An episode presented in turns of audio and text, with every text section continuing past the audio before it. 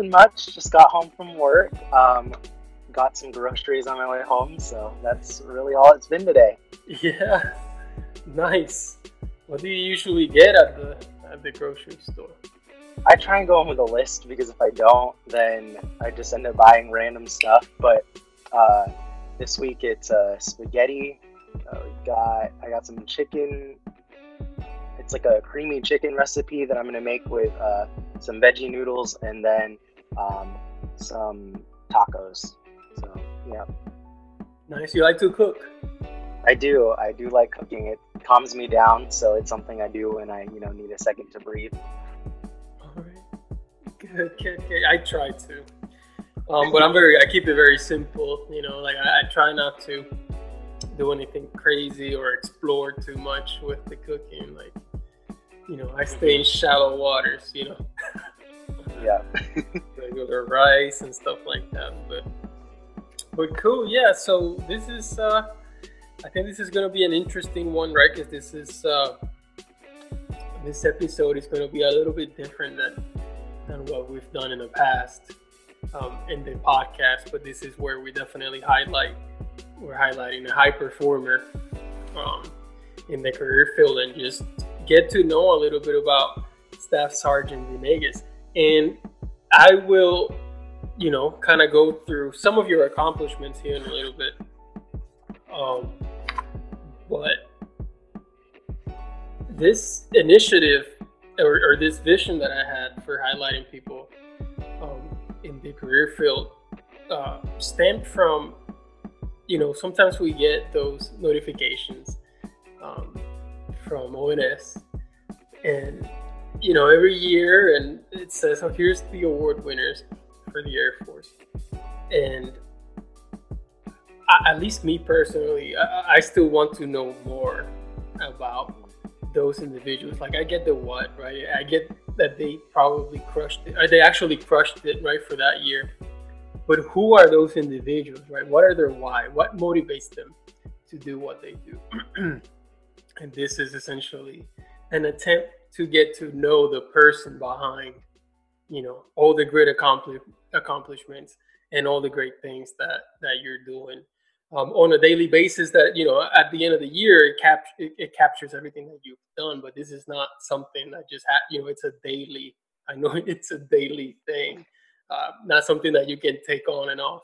Uh, it's a lot of hard work for sure but um, another thing uh, and this is just a reflection from myself is that last i want to say last week global strike had this um, it's like an innovation feedback. They're trying to create an atmosphere and a movement as far as innovation and creativity.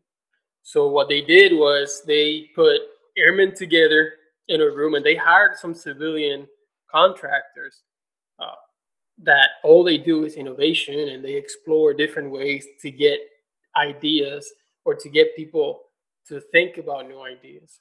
So they put you know, like nine airmen into one room, and then they went over, um, you know, a lot of different questions, and then they did the same. They, they did the same thing with the NCOs, and then the, they did the same thing with the senior NCOs.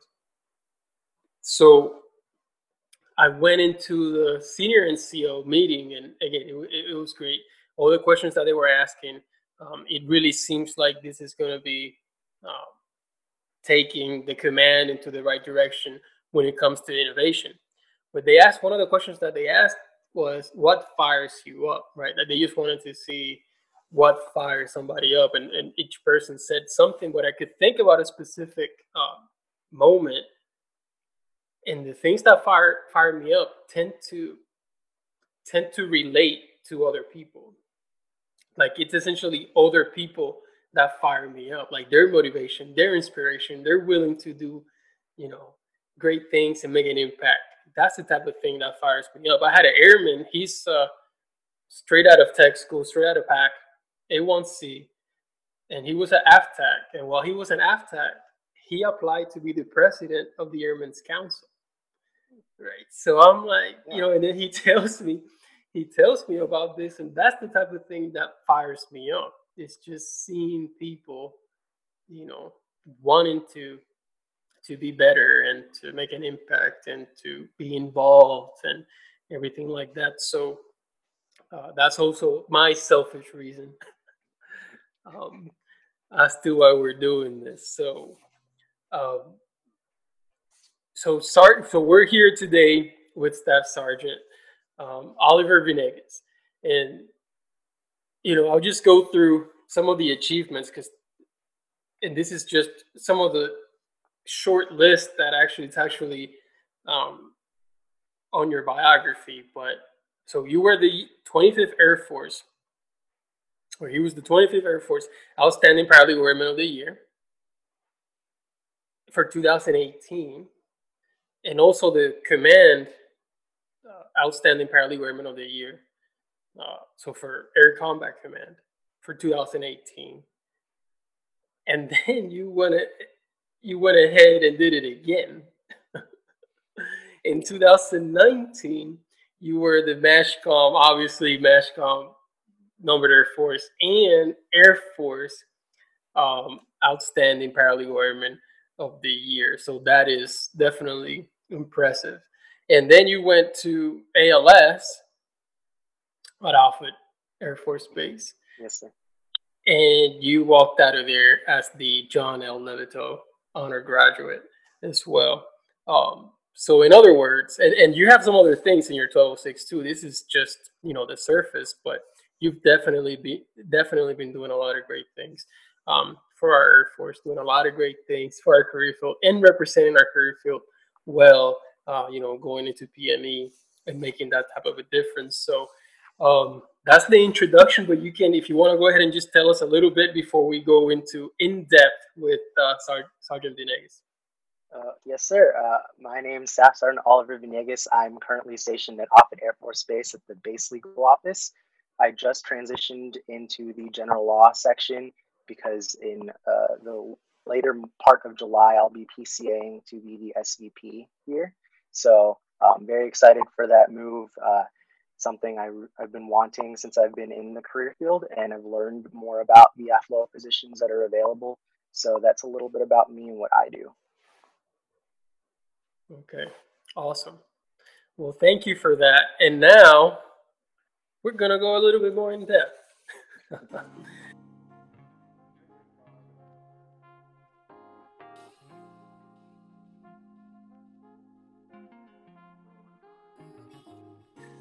and just get to know, you know, who you are and how you got to this, uh, to where you are right now. So, let's start with uh, with a little bit of background. So let's start with where where are you from originally?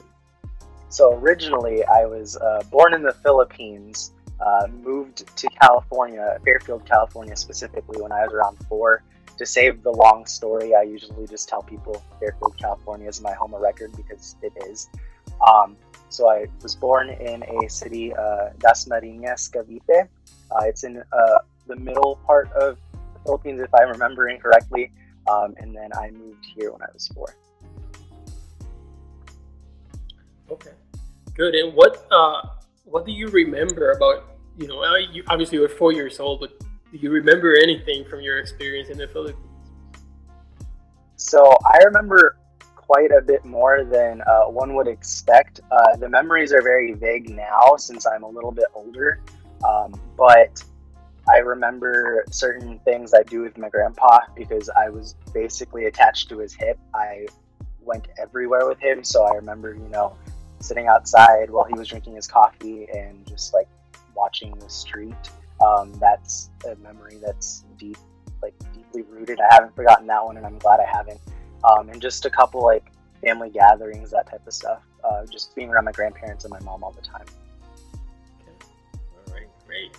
And so, how was your transition? Would you say um, moving from the Philippines to the United to the United States and to California? Yes. So, um, it was it, it was a big transition. I didn't. I mean, I was four, so I didn't really process what was going on. I, it wasn't like I had to say bye to any friends, or if I did, I don't remember just having to do that. So it was a little bit easier for me, just because I was excited to, you know, be with my aunt again because the main reason we moved was for my mom, my grandpa, and I to help take care of my uh, aunt's daughter, so my little cousin Angela. Um, that was the primary reason we moved. Um, and my mom and my grandpa were U.S. citizens. I was the only one that was not, just because uh, my mom was born in Hawaii since my grandpa served in the Navy. So um, after he retired, they moved to the Philippines, which is where I was born. So it was a interesting transition, but one that I really didn't have to deal with in terms of it being hard right away. But as I grew older, you know, when I was in school, I was placed in uh, a class where they would, you know, help teach me some English because uh, Tagalog was my first language. It was my native language. So uh, I had to learn English alongside of learning with everyone else at the same time. So that was a little bit rough. And um, there's definitely some bullying that went on along with that, you know. Uh, but after uh, elementary school, it got a little bit better. So the transition itself was not too bad. Okay. Yeah, and so along those same lines, essentially, how was it growing up in in California? Um, it was great. The only thing I I really don't miss about California is the cost of living compared to Nebraska. It's very much so uh, day and night gas here is not even two dollars yet, but uh, in California, I would be paying almost four dollars for a gallon of gas each. So uh, it was it was good. Uh, I really enjoyed it. We were in a nice part. We're from Northern California, so about 30 minutes from Napa, and an hour from San Francisco. So it was a really nice mix of suburb and city, which I like. I like the mix of both. Um, and it was nice growing up in that part of California specifically because since my aunt had already been there, we had a lot of family and friends that we could, you know, talk to and hang out with. So it was it was a nice um, nice growing up there. All right, great. Um, so talk to me a little bit about your family. Uh, how was you know your relationship with your family growing up? How was essentially your upbringing? Yep. So uh, I was raised uh, just by my mom. She raised me as a single mom. Uh, props to her for being able to do that because it was extremely hard, I'm sure. But uh, I always had my aunt and my uncle there as well. again, we moved to California to be with them. So I had a lot of people around me as a like parental unit. So I really didn't notice that my dad was not there. Um, so yeah, and my grandpa I was extremely close with as well. So um, my family is like everything to me. I'm very close with them. We I try and call them every now and then as much as I can, um, and I know they always look forward to me going home. They always ask me when I'm coming home. So um, my relationship with my family is really good. Right. Awesome. So let's keep moving. Uh, let's keep moving forward then. Um, so what can you tell me about your middle school and high school years and that experience? Uh, what was it like? Uh, what were you like back then? Oh, um, so middle school, I really just I, I, went through the motions of middle school. I was, you know, I was always decent at school, but I didn't really try in middle school. I was just, you know, I would do my homework, I would study a little bit, and I would get decent grades because, you know, middle school, if you do the work, you are more than likely to get a good grade anyway. So that was that. Um, I was in band from middle school and high school. I started actually in elementary. So I was in band basically all my life. I was a band kid. Um, in high school, I started doing sports, so uh, that took up a lot of my time. So I was either in uh, an out of school activity or I was in school or in the library learning. So um, I was always busy. good, good. So here's the question, right? What did you want to be uh, as a kid? So what what did you want to? What were you gunning for essentially? As a kid, I was gunning to be anything in the medical field, specifically. Uh, it always bounced around. At one point, I wanted to be a pharmacist, uh, a nurse, and then in the end, I was set on being a uh, pediatrician or a pediatric nurse uh, because I like working with kids. Um, I have two little cousins who I basically consider my little sisters. So um, growing up, I would always take care of them, and that kind of sparked something in me. And medical was always something I've been interested in, so that is what I wanted to be when I was growing up. Right, interesting, interesting. Yeah. Uh, and then did you? So when you graduated high school, what happened? Did you go to Did you go to college, or what were you doing as soon as you graduated high school? so as soon as I graduated high school, I hadn't even talked to a recruiter for the Air Force yet, but it was in the. I knew that's what I wanted to do.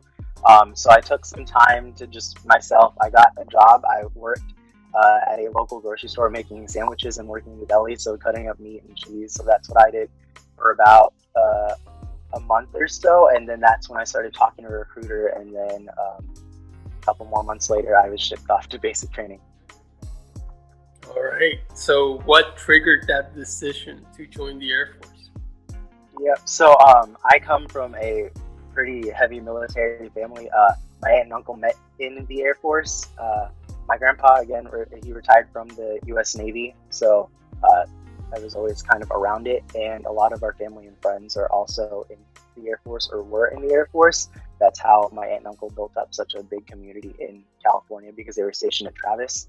Um, so it was always around me, and uh, my family always pitched the idea. They're always saying, "Hey, you know, you should join the Air Force. You know, the Air Force is great." Like always throwing hints my way since about like I think middle school. That's like the first like real sit down conversation we had about it.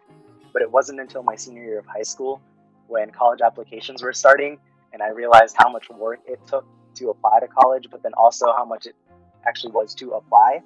And I didn't want to put any, you know, my mom provided for me very well. You know, she worked very hard to keep me in uh, band, my sports, and everything like that. But I didn't want to put any financial burden on her besides, like, you know, high school. So I looked into it a little bit more, and uh, I just found myself on an Air Force website one day, and I started scrolling through, and that's that's that. All right, good. Okay, all right. So that's essentially what triggered it. Mainly, um, you have been essentially in the back of your mind for a, a big part of your life, but then uh, senior year in, in high school is when it actually kicked in, huh? Mm-hmm. Okay. And then, so how did that process of joining the Air Force go? So you go to the recruiter, um, you open, I mean, I assume that you enter Open General, right? Yes, I did. Um, again, not being a U.S. citizen, my job options were very limited. So it was uh, an option of applying for my U.S. citizenship, which my mom and I had always talked about. But after I figured out I wanted to join the military, I was like, no, you know, when I join the military, that I'll get it then. You don't have to worry about it. Um, so I did go in open general just to broaden my horizons in terms of what jobs I could get. But already when I was looking into the Air Force, I started researching jobs, and most of the jobs that I wanted were in the medical field because that's what I was originally aiming to do. Um, or anything uh, admin. I wanted something where I was, you know, actively thinking. So anywhere between medical or a personnelist type job is what I wanted. So open general is my best bet. All right. And how did paralegal surface to the top of the list of your jobs? Yes, sir. So uh, in basic training, I wrote down my jobs, and initially, uh, I was under the impression that I was not eligible to be a paralegal at the time. Um, it, I must have been looking at some outdated information because it was still saying that you had to retrain in the career field. Um, but obviously, that's not true anymore. So I saw it on my list uh, in basic training, and I remember talking with my aunt, uncle, my mom before I shipped uh, talking about which jobs I should put down because they, uh, you know, I trust their what they think would fit me best in terms of my personality, my work ethic, stuff like that. So I put like almost all medical jobs, and then I put paralegal, and then I, I think I put like a personnelist job at the bottom.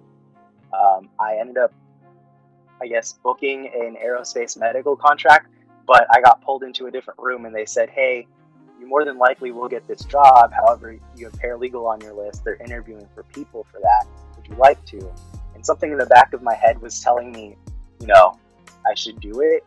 So I, I said yes, and I'm here. All right. Well, interesting. So, is it? Do you think it's still true to this day that had you declined that interview, you'd be in the in the medical career? I I would think so. A lot of the people that put down medical jobs in my um, graduating like class, they got a lot of medical jobs. I know one person who ended up not wanting to be a paralegal after interviewing. They said you know it wasn't a fit for them. Um, they ended up becoming a dental technician. So, and that was the job he wanted. So, I'd say maybe, but again, I'm I'm kind of glad it worked out this way because uh, I've since figured out that medical is not for me. okay, all right, we'll get into that. Um, as to you came to that conclusion. Um, so, what was your first impression then of the of the career field? Um, you want me to get into talking about like when I first arrived to tech school, or like when I first arrived to like base is in terms of operational impact? So let's do, let's separate both, right? So let's okay. do your first impression when you were at PAC, and then your first impression when you actually went operation. Okay, uh, so first impression at PAC, I was extremely nervous uh, to be picked up by the MTL because, uh, again, when I was looking into the Air Force, I was doing so much research in terms of medical jobs. So I was like, oh, you know, we're going to this tech school, and then I can pick my phase two. I can pick Travis and be back at home. So I had no idea what was going to go on. So I was extremely nervous, expecting the MTL to just, you know, it was like basic again, where we would get, you know, yelled at, not pushed around, but like told what to do in a very stern way. But it was the complete opposite. Uh, I, Master Sergeant Ray is my uh, MTL. He was extremely accommodating. Um, so first impressions were great. Uh, I knew a couple people already in my class since they were uh, in the same uh, Airman's Week flight as me. So that was nice. First impressions walking into the JAG school for the first time, I was just in shock because I did not expect that type of learning environment. Um, I was, you know, I was stressed out over the amount of information that was thrown at us because uh, not only were we learning how to be in the Air Force and you know how to transition from basic training to an oper- or to a technical training mindset, uh, we were around other people of different ranks because you know mainly paralegals that come in are retrainees so I had I was sitting next to a staff sergeant. There was master sergeants in the class. It was intimidating at first, but then I quickly got over that. The main struggle for me was learning how to study because there was just so much information. So the impact the career field had on me at that point is just like I asked myself if that's really something I could do. Um, so it was overwhelming, but I mean, uh, our instructors were great and got us to graduate. So that was my first impression of the JAG Corps. Just a lot, a lot of information.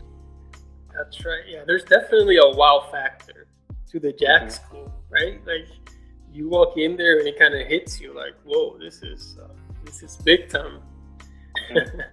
in this uh, in the Air Force JAG school anyway. Absolutely. Um, and Master Sergeant Ray, uh, you know, he uh, we, he and I went to seven level together, so that's pretty cool. Really smart guy.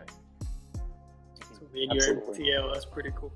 Um, all right, so that is your first impression when you go to PAC. Now, talk to me about your first impression in the operational Air Force.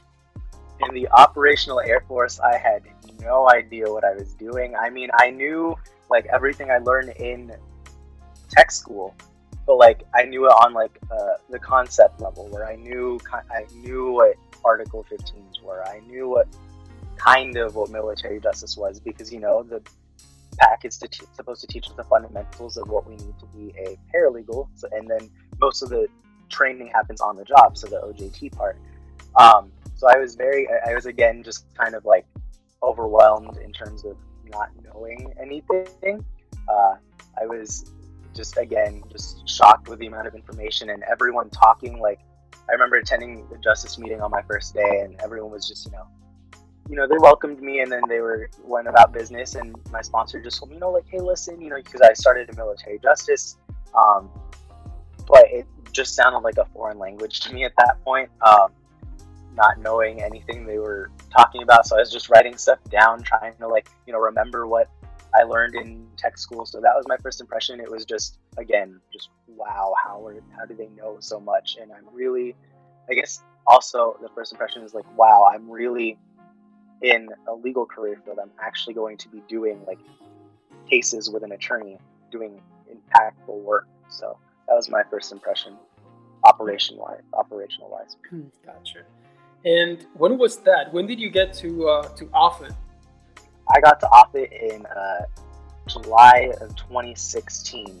So um, it'll be four years this month. Nice. I forgot to say, but do you like it? I do. It's definitely grown on me. At first, I had I knew Nebraska was a state.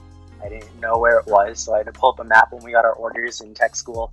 Um, it's a very big change just because coming from Northern California, where it doesn't snow, to here where it does snow um, a lot. Uh, that was something I had to get used to very quickly, especially driving in the snow. I'd I've seen snow before, but that was when I was a kid, so I never had to deal with it in terms of like shoveling it, driving in it. So uh, the weather was a big change, and also just kind of the environment itself.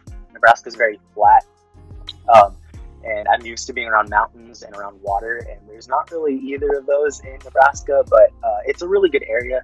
Um, the retiree population here is a, uh, it's very big. Um, it's a very military friendly community, so I like it a lot. Okay, good. Yeah, I keep hearing uh, I keep hearing great things about Offutt, and more and more people want to want to go there. So good. Yeah. So when do you feel like you started to hit your stride as a paralegal and as a you know, and I must say as a superior performer? Yes, sir. Uh, it definitely took some prying because at first, you know, I was very I was shy. I didn't know my footing really in the legal office. I was brand new, straight out of tech school. I didn't know how to talk to people without thinking, "Oh, I'm in basic training. Oh, I'm in technical training." So it took prying. Um, I remember specifically sitting down with uh, one of my old supervisors, uh, Tech Sergeant Stahura. She's the ADC here at Offutt, um, and uh, she was going over CDCs with me one day, and she just kind of noticed that my workflow for the week had been kind of off. So she asked me what was going on, and I, you know, I kind of talked to her about what was going on in terms of like, you know, I don't feel like I'm really doing much because I don't know what I'm doing yet. And then that's when she like kind of uh, turned on a, a light switch. It's like, hey, you are doing stuff, and kind of pointed me in the right direction in terms of like where to start looking for resources instead of you know just drafting article 15s because i started off in adverse actions um, so i told her you know i feel like i'm just going with emotions there as opposed to actually knowing what this does or what like i want to be as smart as you. I want to know about the process. So she sat down with me had that conversation and she told me you know if i was willing to learn that she'd point me in the right direction. So that's what started it for me was her taking the time to you know talk to me and find out like what i needed to get there. And and how do you feel like you got to that place right? Like that you understood and you valued you know the work that we were doing instead of just going through the motions. Like how do you think that you got to that point other than just the discussions that you had with um, i think it was just realizing like what in article 15 because that was the main experience i had.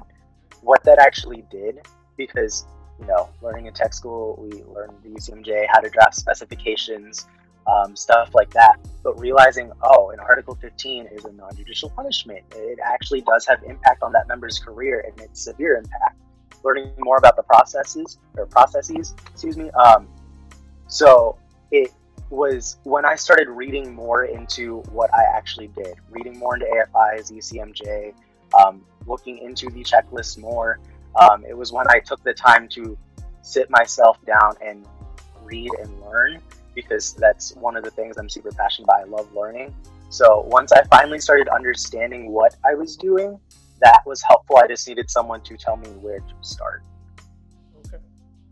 Sounds good. Yeah, I know there's one thing because before, um, I would say prior to 2016, 2015, um, I, I don't want to say that we were going through the motions, but a lot of the work just seemed like, you know, like it was stuck to our to our place to to our office. Like we didn't really see the impact that it had, not just within the wing, but within the NAF, within the MAJCOM, within the service, within the mission that we have.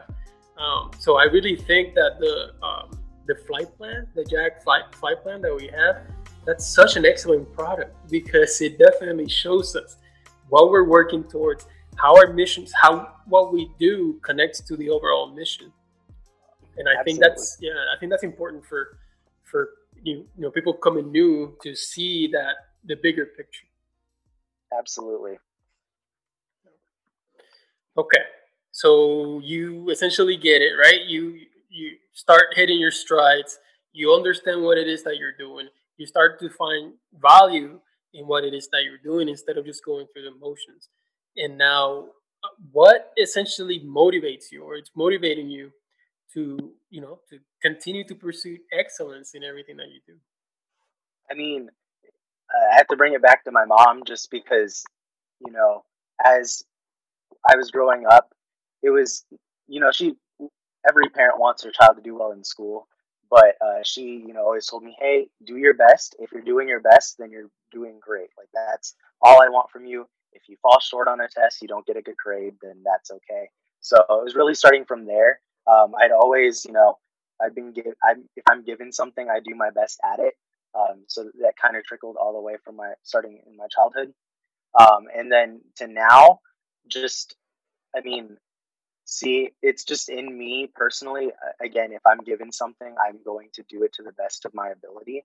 Uh, so it's really i think it's a personality thing for me because if i put out something that i'm not proud of it it does a lot worse to me than you know asking for an extension or something like that so i think it's just a personal thing okay. good and then so 2018 you're essentially firing at all cylinders, right? Like on all cylinders, essentially, right? Because you're definitely um, doing a lot of things that are getting the attention of of your supervision, um, and you make it obviously as the outstanding paralegal, uh, airman paralegal. Um, at for the MAJCOM. And then 2019, we go to last year and definitely uh, finally break through. Um, what are some of the things that you're most uh, most passionate about, or your favorite thing uh, in the paralegal career field? In the paralegal career field, I like how um, how broad our scope is. We do so much more than what people see on the outside. You know, so much more goes into a court martial than, you know, us getting to court and taking, you know, almost a couple months to a year, years even to get to a full blown court martial. So I think the quality of work that we do, uh, the people that I've worked with also are one of the best things I've taken away from the JAG Corps. I've come across so many uh, great attorneys and paralegals that have mentored me along the way. I definitely did not get anywhere near where I am without them because had it not been for these people that I worked with at Offutt, I would I don't know where I'd be honestly. Um, so that's what I like a lot about the career field. There's a lot of mentorship as well uh, and col- collaboration. So just I guess the amount of work that we do and the people that are in the JAG Corps. Good. No, yeah, absolutely. We have we definitely have a lot of great a lot of great people in the JAG Corps, a lot of um, high performers, and you know just with the short episodes that we've done for the podcast so far, we've definitely highlighted a few of them um, already. But there's yeah, there are so many, and if you are a high performer in the paralegal career field, expect to uh, expect a phone call from me or an IM from me, which is how I reached out to Sergeant. Yep. Um, but I, I, definitely want to hear your story. I want to hear from you. Um, so talk to me about your ALS experience. How was that like? Um, yeah, tell me about that. Um, I was extremely excited to go to ALS. Um, I, again, learning is something I'm super passionate about. Um, so I was excited to go back into a classroom environment because I've been in college, but I've been in online college, so I haven't been in a classroom environment since uh, tech school at that point. So um, I was extremely excited. Uh, I was really happy to be at ALS because I was excited to learn more about you know leadership skills and like more about the Air Force and kind of you know the basic foundational stuff that they teach you in ALS. Um, and just talking with friends that have already gone, uh, knowing stuff that they know in terms of like, oh, you know, like you learn this, you don't march anymore, that type of stuff. I was just super excited. So uh, my ALS experience was great. It was nice to talk to people of, uh, who were in different career fields as well. That was super refreshing just to hear different perspectives. And um, they also were super interested to hear as much as they could from me um, in terms of what actually happens behind certain things. Specifically, when we got to the portion of supervisory skills when you you know when the paperwork's involved or the military justice process stuff like that. So um, it was a really enjoyable experience for me. Okay. Now, did you go to the old the new curriculum or? I did. So I did not have to do any of the the uh, what is it called the test at the end. Um, we did essentially a capstone. So uh, we were given a couple scenario questions and X amount of space to write in a response. So um, that was the curriculum I was under. No, I definitely I like the new curriculum uh, better than the old curriculum, just because uh, there's a lot more opportunity to have open and honest discussions without having to worry about whether this is on the test or it's not on the test. Mm-hmm. Because I think that was the main problem with the old curriculum. It's like, yeah, they were kind of listening to what I was trying to say as the instructor, but they were mainly, yeah, sir, is this going to be on the test? And I, I, I don't know, everything's going to be on the test, right? So I can't, but they were more worried about that. And I, I didn't feel like the conversations were as organic as they became after that, right? Because there's not that pressure of absolutely um, of the test and the capstone. I mean, the capstone is, I mean, you know, not trying to give the answers to the yeah. capstone, Absolutely but not. but um, but it's low threat. You know, it's really mm-hmm. low threat, and really, it it's just yeah. you know based on your own understanding of the concepts. But um, yeah, there's definitely missing the element of you know knowing how to draft an LOC or knowing yes, how to draft. Is. Yeah. Uh, bullet writing, right? I think that's the biggest complaint that people Absolutely. had when they came over. It's like, oh, we don't learn how to do bullet writing. But really, in full disclosure, people weren't getting any better um, from the old career, you know, getting because it was just one day and not just a full day. It was just like one two hours. that we practiced bullet writing, and then that was it. So they weren't leaving there with you know being that much better at bullet writing anyways they kind of knew what it was and a basic understanding that that's it so i don't think they miss it but i think this honest discussions about how to be a leader how to be a supervisor it's much better and I also understand the challenge that it is to stand out. I mean, I just stand out, but to have the buying from your peers. You know yes. what I mean? Um, it's not always hard. So there's a lot of things that you have to do. Um, and it has to be genuine. Like people that are fake do not make, you know what I mean? Like are not yes, gonna exit. Absolutely. Right. They're not gonna exit ALS with being the Levitow Award winner. Um, it's very different now than it used to be before. It's really based on uh, peer, and that says a lot about what the people that you were with thought about you. Um, in that you ended up being the John Levitow Award winner, right? And I'm I'm just proud of that um, to see a paralegal going in there and uh, and coming out number one in the class. So again, I know this happened last year, but that is really impressive. Thank you, sir. I appreciate it. Uh, I definitely agree with what you said. I loved the new curriculum because, you know, as soon as they mentioned, hey, you guys are in the new curriculum, there's no test. Um, I, you know, it was kind of a relief because then I was able, like you said, to pay more attention to what are we learning and how can we discuss things out, get different viewpoints. Because, again, like you said, if we were just paying attention to the concept, trying to learn them for an exam, those organic conversations or those questions wouldn't have uh, come about as much. Absolutely. So people just learn a little bit about the new curriculum in ALS, and I think that it's it's it is definitely much better. But it does puts the onus on supervisors, right, in order to teach and mentor their airmen on how to do bullet writing and how to do all these other like an ACA and initial yes. feedback, midterm feedback. That's not something that it's happening at ALS anymore, but it's definitely the responsibility of the supervisor to make sure that they know how to do that. And let's see. I'm going over, I have for your 1206, right? And there's some highlights. There are some highlights in here from last year. Um, first off, I mean, this is a lot of hard hitting stuff, right? This is a lot of great things, and again, um, well, this definitely a well deserved, um, you know, outstanding airman of the year, outstanding paralegal airman of the year. award because I mean this is a lot of I can already tell this is a lot a lot of uh, hard work um, and just a lot of hours that you have to devote yes. to a lot of these different things. But what was this uh, the iPad? So how did you utilize the iPads? Yes, so in my office, you know, like many offices, we've got our meetings, we've got our reports to go over them, and you know, printing them off weekly was just it was so much time.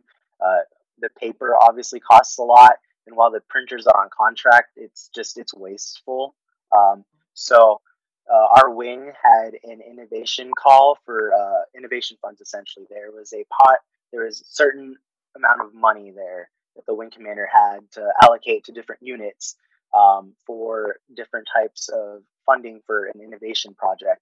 And if I'm remembering correctly, that's how we got approved for it. But um, it, you know, some talk in the office. It was not my idea, but um, definitely credit to everyone in the section at that point talking over like, you know, well, uh, we could try like electronic documents and you know first thinking like, well, how are we even going to make that happen? But instead of that, you know, we pitched the idea, we got approved for the funding, um, and it was the execution part that was on me and a couple airmen to figure out how, because I was also the GPC holder, so it was how to get those, uh, you know, iPads, how to use them properly, making sure that we're in compliance with COM, because if we need to register them with COM, that type of stuff. So uh, that's how that idea came about. Just you know, discussion throughout the office of how to uh, eliminate the waste of paper.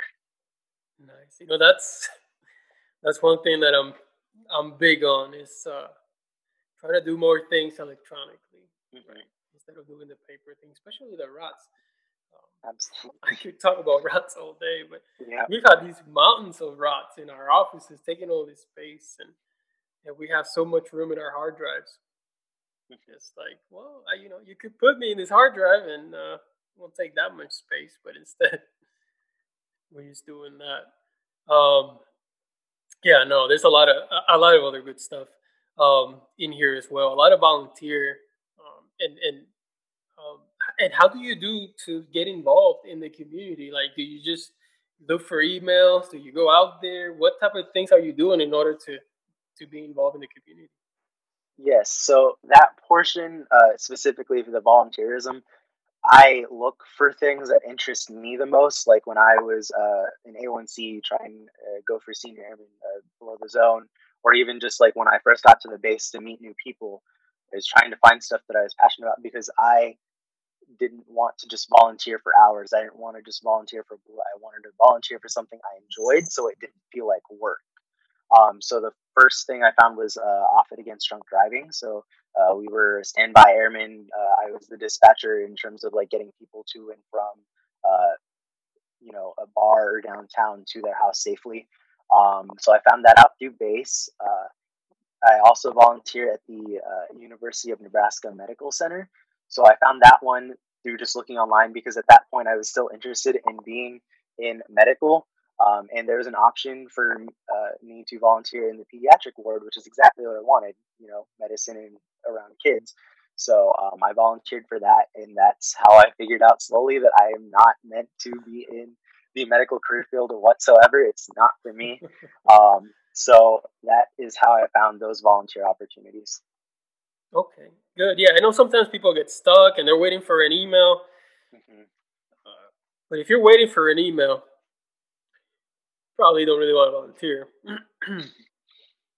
so you gotta get. I, at times, you just gotta get out there. You just gotta make phone calls, and like you mm-hmm. said, it's definitely um, better if it's something that you're passionate about. But at times, you won't really know whether you're passionate about something until you go out and explore and see mm-hmm. whether or not that's something that you're into, right?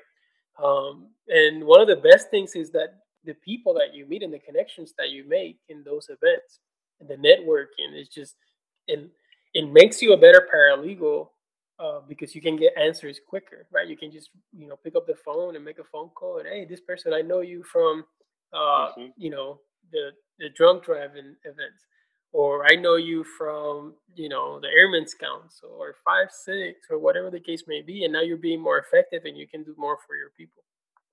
Absolutely. So okay, so Sergeant Venegas. What's in the future? What's the does the future hold for Sergeant Venegas? Where where do you see yourself here in the not so distant future? Not so distant future, across the street in the Special Victims Counsel office. Um, but uh, in terms of less on the surface, um, I'm working still towards my bachelor's degree. I'm almost done with it. It should be done here in the next year. So again, school something I'm super passionate about. So finding a master's program, jumping into that, and I'm really interested. Uh, my main goal since I've been in the Air Force is uh, to apply and be accepted to be an officer. So um, hopefully one day uh, going through OTS and uh, being a commissioned officer somewhere. All right, that's awesome. Yeah, no, and best of luck. And I, I don't see why uh, or any reason why you wouldn't be able to to achieve those goals. Um, so far, what you've done for the Air Force and what you've done for the paralegal career field definitely speaks volumes. Um, and I am very glad that you know you've been recognized for the hard work that you that you've been doing. Um, and again, just keep uh, keep crushing it. And this is you know this is awesome. This is this has been great. Being able to get to know you a little bit more, and hopefully, you know, other people in the career field also get an opportunity to to know who Sergeant Venegas is and and uh, you know the, our airman of the year, our outstanding airman of the year for 2019. So, um, yeah, thanks for agreeing to do this. Of course, sir. Thank you for having me on such a big platform. I saw the podcast initially, and podcasts are something I've recently gotten into. So I'm like, wow, something that I can listen to in the background that's productive, and I'll learn something that not just for my personal growth, but like you know, in terms of the Air Force and not only you know learning how to lead, but also the job. So, thank you so much for having me. Absolutely, no, no, no. Thank you, and thank you for the support. Um, again, for being here and for being such an outstanding airman and NCO in our you, uh, in our paralegal field. So, uh, if you need, need any ever need anything, don't be afraid to reach out. Yes, sir. We'll do. But thanks again. Um, that's all. Uh, that's all we have for today. Okay. I hope you have a great weekend. Thank you. You too. Stay safe with all the fireworks going on. I don't know how it is in uh, at Whiteman, but here Offutt, they're crazy about their fireworks off base. Yeah, no, they are about to do some crazy things with fireworks. And, yeah. But you know, there's also COVID nineteen going on. How is it over there? It's things are opening up and there's like you know they still got the social distancing markers which i really question if they're actually six feet again math is definitely not my expertise or metric system at all but like way too close and some people still aren't wearing masks but on base it's really good you know we're required to wear masks in certain facilities um, it's slowly opening up so things are looking good over here well stay safe enjoy your weekend do you guys have a four day as well we do sir Okay, awesome. Yeah, that wasn't the case when I left. Um, in 2013, when I left to go overseas, we weren't doing no four days. It was definitely three days. This just started at some point while I was going overseas because PACA has, I think they've always done four days. I was shocked to see a four day. Uh, but then again, I sometimes forget what, you know, what down days we do have. So when they come about, it's just a nice surprise. So, yeah. That's right. All right, Sergeant Venegas, thanks again.